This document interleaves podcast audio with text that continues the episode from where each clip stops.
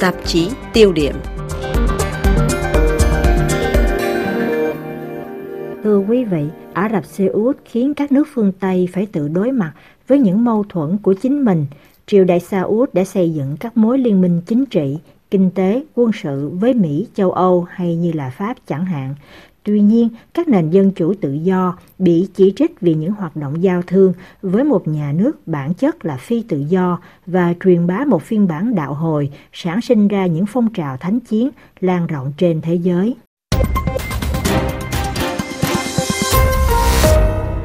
Chủ nhật ngày 16 tháng 10 vừa qua, Cố vấn an ninh Nhà Trắng Jack Sullivan cho biết Tổng thống Biden không có ý định gặp Thái tử Ả Rập Xê Út tại Thượng đỉnh G20 diễn ra trong tháng 11 ở Indonesia. Ông xác nhận việc hòa giải không nằm trong chương trình nghị sự giữa hai nước.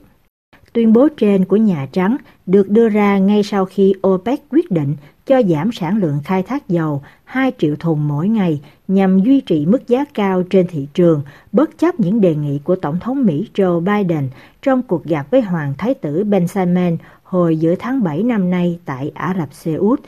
Theo đó, Hoa Kỳ đề nghị Ả Rập Xê Út cho tăng sản lượng dầu nhằm bình ổn giá cả trên thị trường thế giới đã tăng vọt mạnh do việc Nga phát động cuộc chiến xâm lược Ukraine khiến lạm phát tăng cao, nhất là tại Mỹ, vào thời điểm ông Joe Biden đang chuẩn bị cho cuộc bầu cử giữa kỳ tháng 11 vừa qua. Trong nỗi tức giận này, chủ nhân Nhà Trắng còn thông báo sẽ xem xét lại mối quan hệ với Ả Rập Xê Út. Tuy nhiên, đây không phải là lần đầu tiên hai nước bất hòa. Trên báo Pháp Lezico, ông Steven Ekovich giáo sư ngành quan hệ quốc tế, trường Đại học Mỹ tại Paris nhắc lại, liên minh giữa Mỹ và Ả Rập Xê Út là cũ xưa và có lợi cho cả hai bên. Người ta đã có quá nhiều ảo ảnh về cuộc gặp nổi tiếng ngày 14 tháng 2 năm 1945 trên chiếc tuần dương hạm USS Quincy giữa quốc vương Abdelaziz Ibn Saud và Tổng thống Mỹ Franklin Roosevelt khi trên đường trở về từ hội nghị Yalta nhưng ý nghĩa ẩn dụ của sự kiện vẫn còn rất mạnh mẽ. Hiệp ước Quincy kết nối hai nước bằng một loạt các bảo đảm an ninh và quân sự cho Ả Rập Xê Út chính thức có hiệu lực từ những năm 1950, đổi lại cho phép Hoa Kỳ dễ dàng tiếp cận nguồn dầu khí dồi dào của Vương quốc Ả Rập. Kể từ đó, phương Tây đi đầu là Mỹ xem mối liên minh này với Ả Rập Xê Út như là một trong số các trụ cột cho chính sách Trung Đông của mình, kể cả trên bình diện kinh tế lẫn chính trị bình ổn giá dầu trên thế giới, đấu tranh chống chủ nghĩa Hồi giáo cực đoan, ngăn chặn đà mở rộng ảnh hưởng của Iran, hợp đồng bán vũ khí trên phương diện quốc phòng.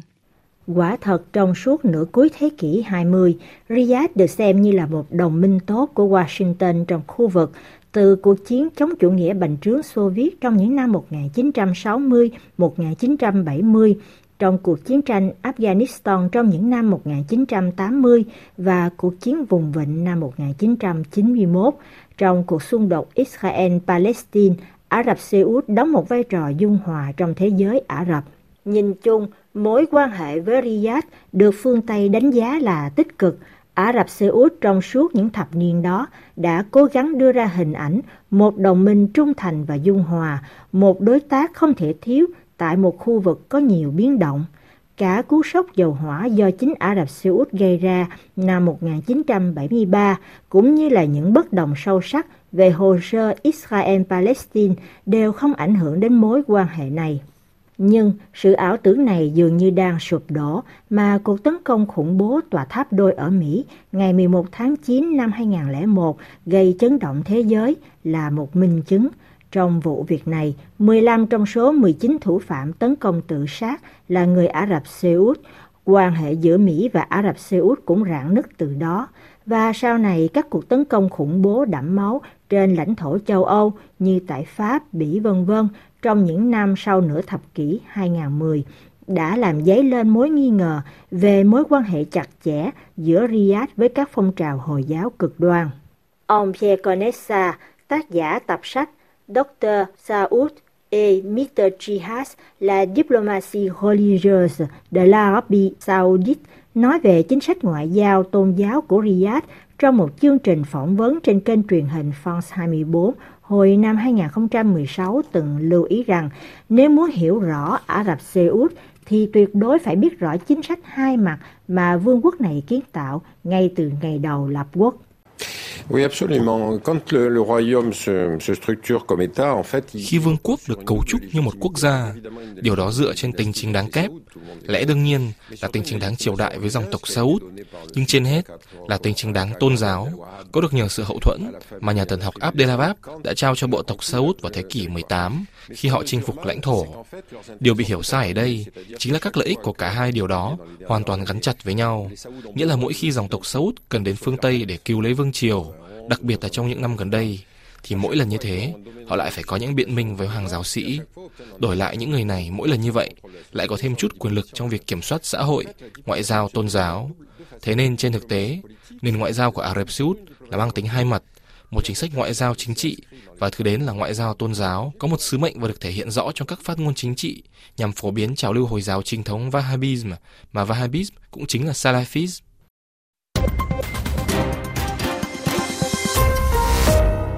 Điều này phương Tây biết rõ nhưng vẫn nhắm mắt làm ngơ vì những lợi ích kinh tế và chiến lược trong khu vực. Phương Tây cho rằng đề cập đến việc vương quốc Hồi giáo hệ phái Wahhabit không có cùng các giá trị với phương Tây là không cần thiết và cũng chẳng màng đặt câu hỏi về vai trò mờ ám của Ả Rập Xê Út trước đà phát triển mạnh mẽ của Hồi giáo cực đoan khi cho phép truyền bá hệ tư tưởng Hồi giáo hà khắc của mình. Trong một ghi chú của ông Michel Duclos, cựu đại sứ Pháp tại Syria, cố vấn địa chính trị cho Viện Montaigne của Pháp, được tờ báo L'Orient Le Jour trích dẫn, thì từ các cuộc tấn công khủng bố của nhà nước Hồi giáo tại châu Âu phát triển một mối ngờ vực rằng hệ tư tưởng Wahhabit là một phần trong đà đi lên mạnh mẽ của thánh chiến Hồi giáo, hết lời dẫn. Về điểm này, ông Pierre Gonessa cũng trong chương trình phỏng vấn năm 2016 dành cho France 24 mô tả một cách chi tiết rằng trong suốt những thập niên đó, Ả Rập Xê Út đã có một chiến lược gây ảnh hưởng thật sự và phương Tây đã sai lầm khi đánh giá thấp tham vọng này của Ả Rập Xê Út, vốn không chỉ đơn giản là nhằm chống lại ảnh hưởng của Iran. Oui, absolument. Moi, ce qui m'a frappé, c'est la, l'intelligence du système. C'est-à-dire... Điều gây ấn tượng cho tôi là sự thông minh của hệ thống. Nghĩa là hệ thống ngoại giao tôn giáo của Ả Rập Xê Út là một dạng hỗn hợp. Đó là một đứa con lai giữa hệ thống kiểu Mỹ và Liên Xô. Hệ thống của Mỹ, bởi vì họ có hẳn một chính sách quốc gia, chế độ của thiên triệu là phải truyền bá rộng rãi phiên bản Hồi giáo Wahhabit hầu như khắp nơi trên khắp địa cầu. Rồi bên cạnh đó, cũng có các quỹ với những nguồn tài chính dồi dào từ các đại gia tộc, cũng có kiểu hoạt động giống như các tổ chức phi chính phủ, trao tặng học bổng cho các trường đại học. Tóm lại, họ có cả một hệ thống nhiều tầng lớp tương tự như là ở Hoa Kỳ. Và cùng lúc, chúng ta có hệ thống kiểu Xô Viết, bởi vì quý vị có cùng hệ tư tưởng toàn trị. Hệ phái Wahhabit cũng chính là chủ nghĩa toàn trị mà tôn giáo là nền tảng cơ bản. Điển hình là hệ thống đại học Medin, giống như mô hình đại học Lumumba tuyệt vời mà quý vị biết đến ở Moscow,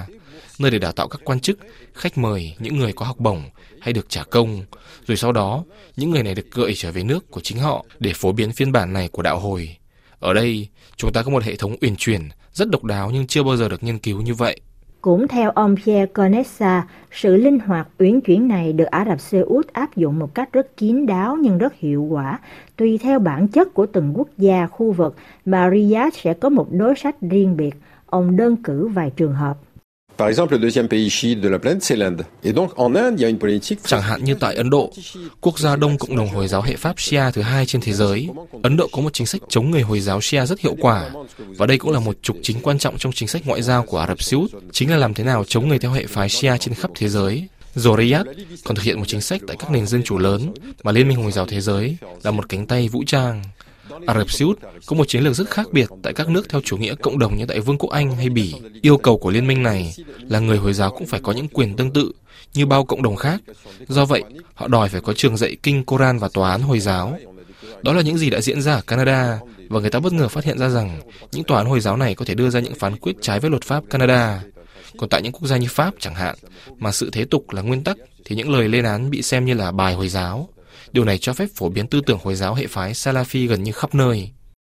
Chỉ có điều như nhận xét cay đắng của ông Yekonesa nhờ vào thế mạnh dầu hỏa đô la mà Ả Rập Xê Út giờ có thể vươn chiếc vòi Hồi giáo cực đoan đến nhiều vùng lãnh thổ mà châu Âu khó thể tiệt trừ, không như mong đợi từ giới chính trị gia phương Tây, cuộc chiến chống Hồi giáo cực đoan chưa bao giờ kết thúc Ngược lại, phiên bản Hồi giáo mà Ả Rập Xê Út đang lan truyền là một hệ tư tưởng kỳ thể sắc tộc nhất, bài do thái nhất, bài đồng tính nhất, bài phụ nữ nhất và bè phái nhất của đạo hồi.